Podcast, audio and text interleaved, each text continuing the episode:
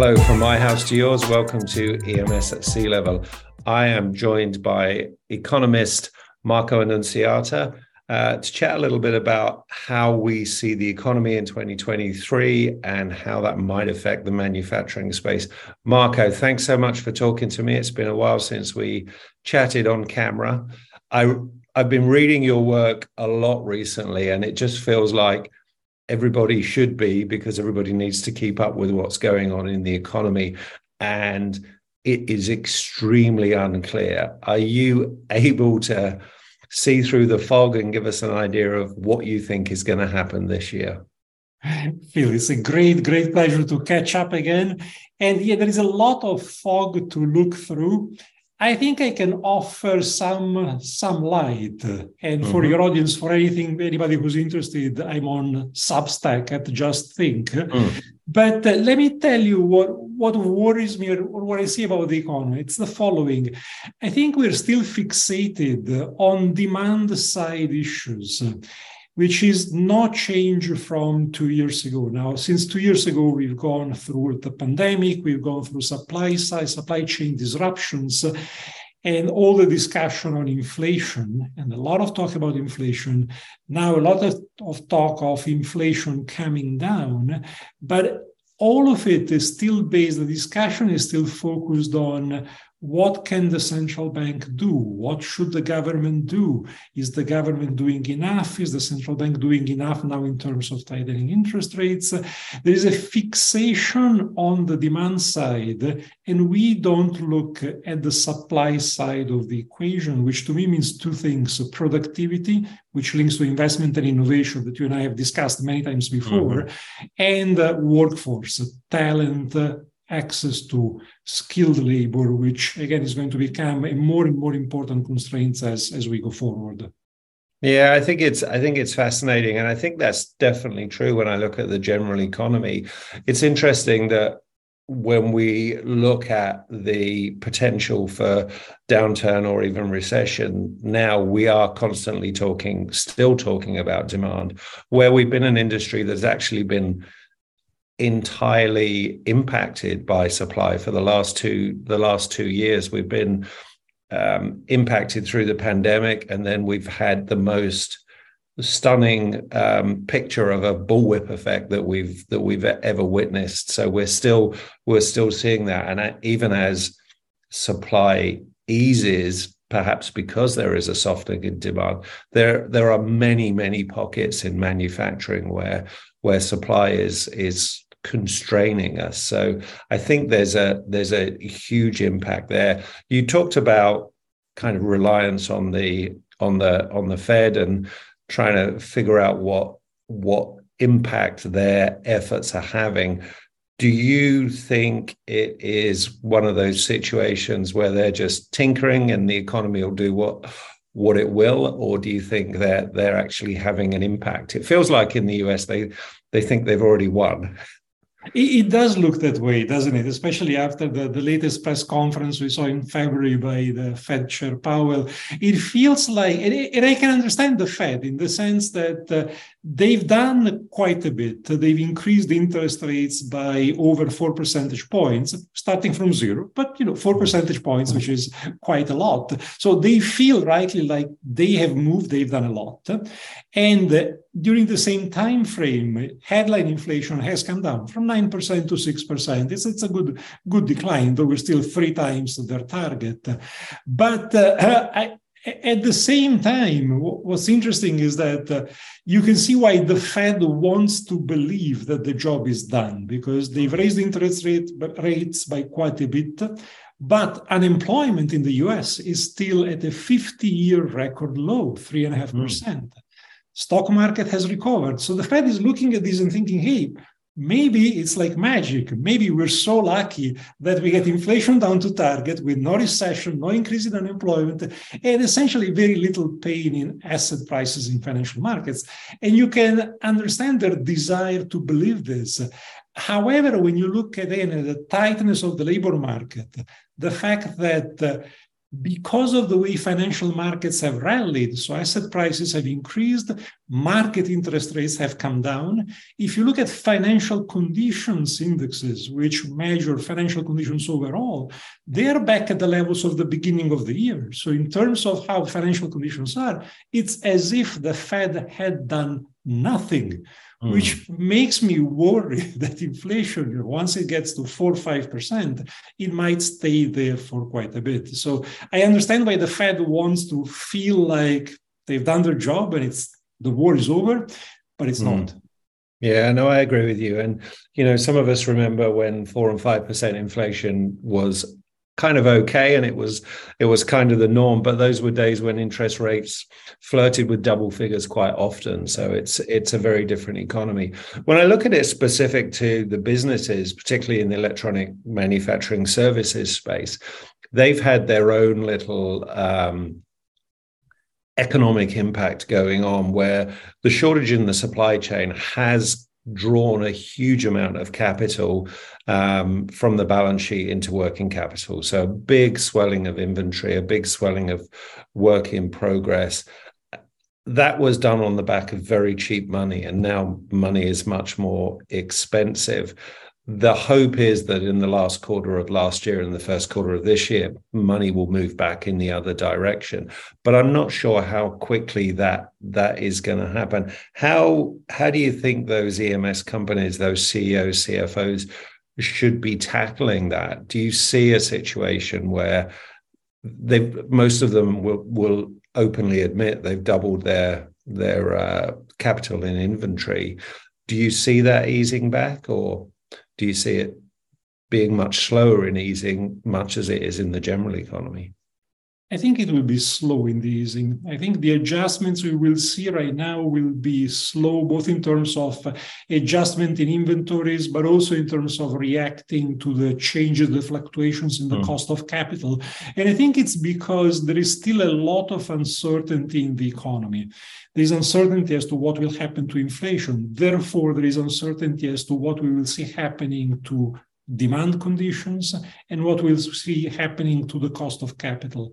So I would expect the EMS CEOs to move very cautiously, to adjust, but adjust gradually and slowly, and to focus increasingly on anything they can do to increase productivity through innovation, right? And this takes us mm-hmm. back to the, the first point you raised, Phil, which was the difference between putting the emphasis on demand and the emphasis on supply. And the last point you made on, on the cost of capital and the role that cheap capital has played over the last several years. And it's interesting, you know, one of the pieces I wrote recently was about uh, this famous MIT economist, Olivier Blanchard, who has brought back to the fore this idea of secular stagnation, mm. which is a fancy idea dreamt up by economists uh, back in the 1920s and 30s and then revived more recently. But essentially, it says that you can be in a situation where the only problem you have in the economy is the lack of demand a situation mm. where interest rates are extremely low because there is an, an abundance of savings. Everybody is saving too much, mm. especially if populations are getting older, they're saving too much. And so the only problem is uh, how do you stimulate demand in a situation where people are not consuming and they will always save more and more and more? Mm. And that is, it's that mentality that has brought us uh, to an enormous buildup of debt at the government level, but also to some extent in the corporate sector over the last uh, 10 years, given the low cost of capital.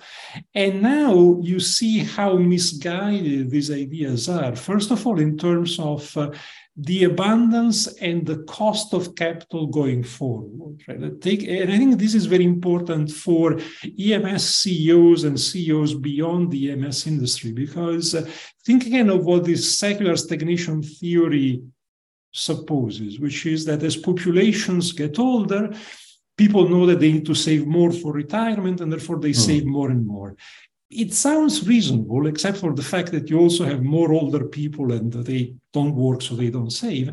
But I just ask myself, is it happening? Right? You and I know we have countries like mm. Italy where the population has been getting older for many, many years. Yeah. Japan is the same. So I went to see the data. No, you look at Japan, Italy, savings, savings have been going down. And the same thing in Germany, the same thing in almost yeah. every advanced economy. And if you move that forward, that means that companies in the EMS industry and beyond need to take into account that the cost of capital will likely be higher. The availability of mm. capital will likely be more difficult to get. And therefore, the investment will need to be a lot more focused and targeted and targeted to generating as many, as much of productivity improvement as possible.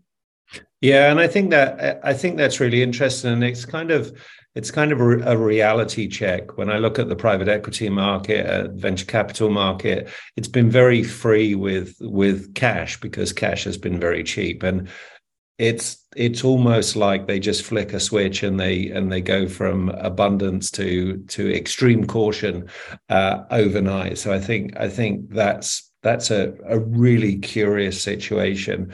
When I look at the EMS industry, I had a bumper year in 20, 2022.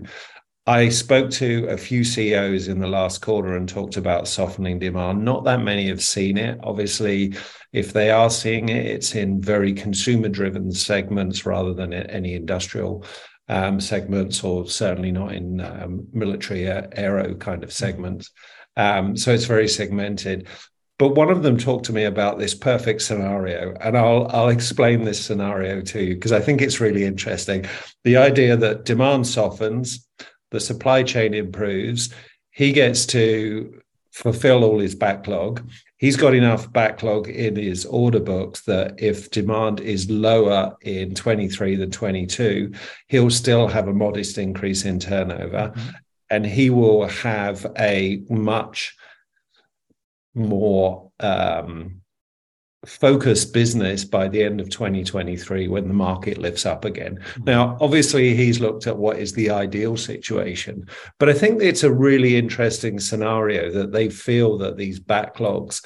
Um, they they give them confidence, but they also it also feels like something that many believe will see them through any any potential downturn. My worry is that some of those backlogs are people placing orders because where they used to do projections, they now have to do purchase orders because otherwise they can't book the components and they can't book the spots. So there's that concern. And then the other concern is is there a an, a dangerous inventory overhang where they've paid two, three X for inventory they couldn't get? Um, and maybe that inventory is going to struggle to find its way into product because of either redundancy or because there's much cheaper inventory in the market. How do you see that inventory challenge playing out as as that kind of bullwhip comes to the end? I think the the dream scenario you kind of described, and, I, and I've also heard it from other people in, in related industries. I mm. think it has a decent chance of playing out because uh, partly because of what you were saying, that is. Uh, the backlog of orders to some extent is real. To some extent, as you were saying, it's because people need to order. They can't just make mm. projections and, and, and place orders otherwise. But the, the the other thing we're seeing is that the slowdown in demand so far is very gradual. So we're not seeing mm. any collapse in the economy in the US or in Europe. Europe, in fact, mm. the latest growth data have been better than expected. So, so far, this scenario where the softening of the economy is gradual. So if you're in an EMS company, yeah, demand is a bit softer, but the backlog of orders still materializes, and so it mm. carries you through. I think that has a good chance of uh, coming through. The challenge for me, though, is uh, how do you look through this and say, okay, this will see me through the these this first phase of the downturn, but how do I use it to put my business on a more sustainable basis going forward? Mm. Is there anything I can do to anticipate or to mitigate the volatility that might come back? Because it's the volatility that we've left behind that mm. created enormous disruption in the industry. So I think. Uh, it's good to think positive and to think that we can have a very, very easy scenario ahead, so to speak, but that should be a, a challenge and a spur to think, okay, how do I use it to really put my business on a more sustainable basis so that I can be more agile and more profitable as we come out of yeah. this cycle? Yeah, you used exactly the right two words there agile and sustainable. And I think that's what a lot of CEOs are looking at and looking at what investments are they going to make this year to make them more agile and sustainable. meanwhile, there's geopolitical impact. There's a trend to perhaps shorter supply chains, which results in some reshoring. And there's a real concern that the, the brakes might be put on reshoring through talent problems. So we've seen some really strange hiring and firing in the last six months, particularly in Silicon Valley. Mm-hmm. Um, so redundancies of a lot of 20 and 30 somethings on six figure salaries um, that expect to have a kombucha bar and uh, and and really good cappuccino and a foosball table wherever they work. That those 12,000 people that Google let go, the X thousand people that Twitter let go, are they going to find their way into other industries or are there other software companies that are going to pick them up? And will that have any correction in the labor market because when i talk to particularly smaller ems guys and capital equipment guys they're saying well we can't we can't get the operator staff the 40 50000 dollar a year um, operators but we can get you know 130000 dollar um, software engineers so there's really a mis- mismatch in talent at the moment I think you raise a very interesting point, and I think it's something that will lead to some rebalancing, and some adjustment. Let's think first of all what this uh, contraction in some of the most famed tech companies in Silicon Valley is telling us. I think it's telling us that, uh, and, and, I'm saying this, you know my perspective. I come from the digital industrial perspective, so I'm very hmm. biased towards digital technologies that are actually useful within an industrial manufacturing context. So, my view is that we have finally realized that the companies like Google, like Facebook, uh, Twitter, we've looked at them at we talked about them as tech companies. They are essentially media and advertising mm. companies and little else. And they have the business model of a media company. And I think all of a sudden, with this uh, contraction in the in capital that we've seen recently, investors have woken up to this reality. And uh, so these are the companies, the big companies that no longer have uh, the unlimited budget capacity and therefore have to let the people go. Now, this brings me back to the experience we had when I was with GE and we were trying to build a digital industrial business. Mm-hmm. One of the challenges we had is that for software talent, we could not compete with people like Google or Facebook.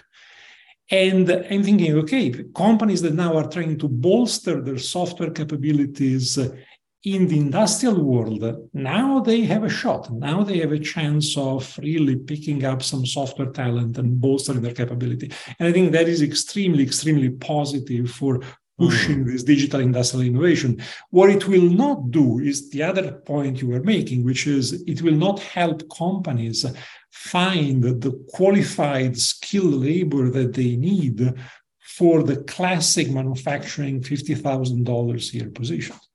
And hmm. that is a bigger problem that unfortunately has been brewing for quite a while, and that companies still struggle to address this labor, this talent shortage, this skills gap. and it's something that eventually will, I think, will be fixed with uh, some adjustments in the education system, letting young people know that there are some fantastic job opportunities in these mm. sectors, and giving them the, the right skills, and combining it with some more technological tools that can help workers learn more quickly on the job and can automate parts of the jobs. So, it's going to be a combination of uh, innovation on the work floor and innovation in the classroom that I think will help fix that part of the gap. Yeah, it's really interesting, Marco. And I think what we were talking about earlier um, be- before we got on camera, the whole ChatGPT thing and the whole idea of AI co-piloting in in certain roles in in in manufacturing, in in new product introduction, in design, and all those kind of things will will make some of those jobs more more interesting and perhaps change that dynamic a bit. And uh, uh, it'll be interesting to see how that plays out in the labor market. I think challenging times ahead. But I agree with you when I look at manufacturing, the impact of some reshoring, the growth of electronics in more and more products, particularly in in automotive, bodes well for the electronic manufacturing sector. And if they do see um, a challenging year, I see it as being you know, drawing back from the double digit growth they had in 2022 to something that's maybe low C, low single digit or flat. And I think most EMS CEOs and CFOs would be happy with that in 23. Yeah, I think so. I, think that is a realistic target. Yeah, I think there's that that um, I w- I often use the term cautious op- optimism, but this year I think it's curious optimism. I think people are, are are unsure, but they feel reasonably optimistic. So I think that's good, and I think the idea that they take the opportunity to make their business more more agile and more sustainable is good for the industry, good for the planet, and and good for just about everybody. So uh, let's hope they do that. Marco, always an absolute pleasure to chat. Likewise, Thanks likewise. Thanks, Phil.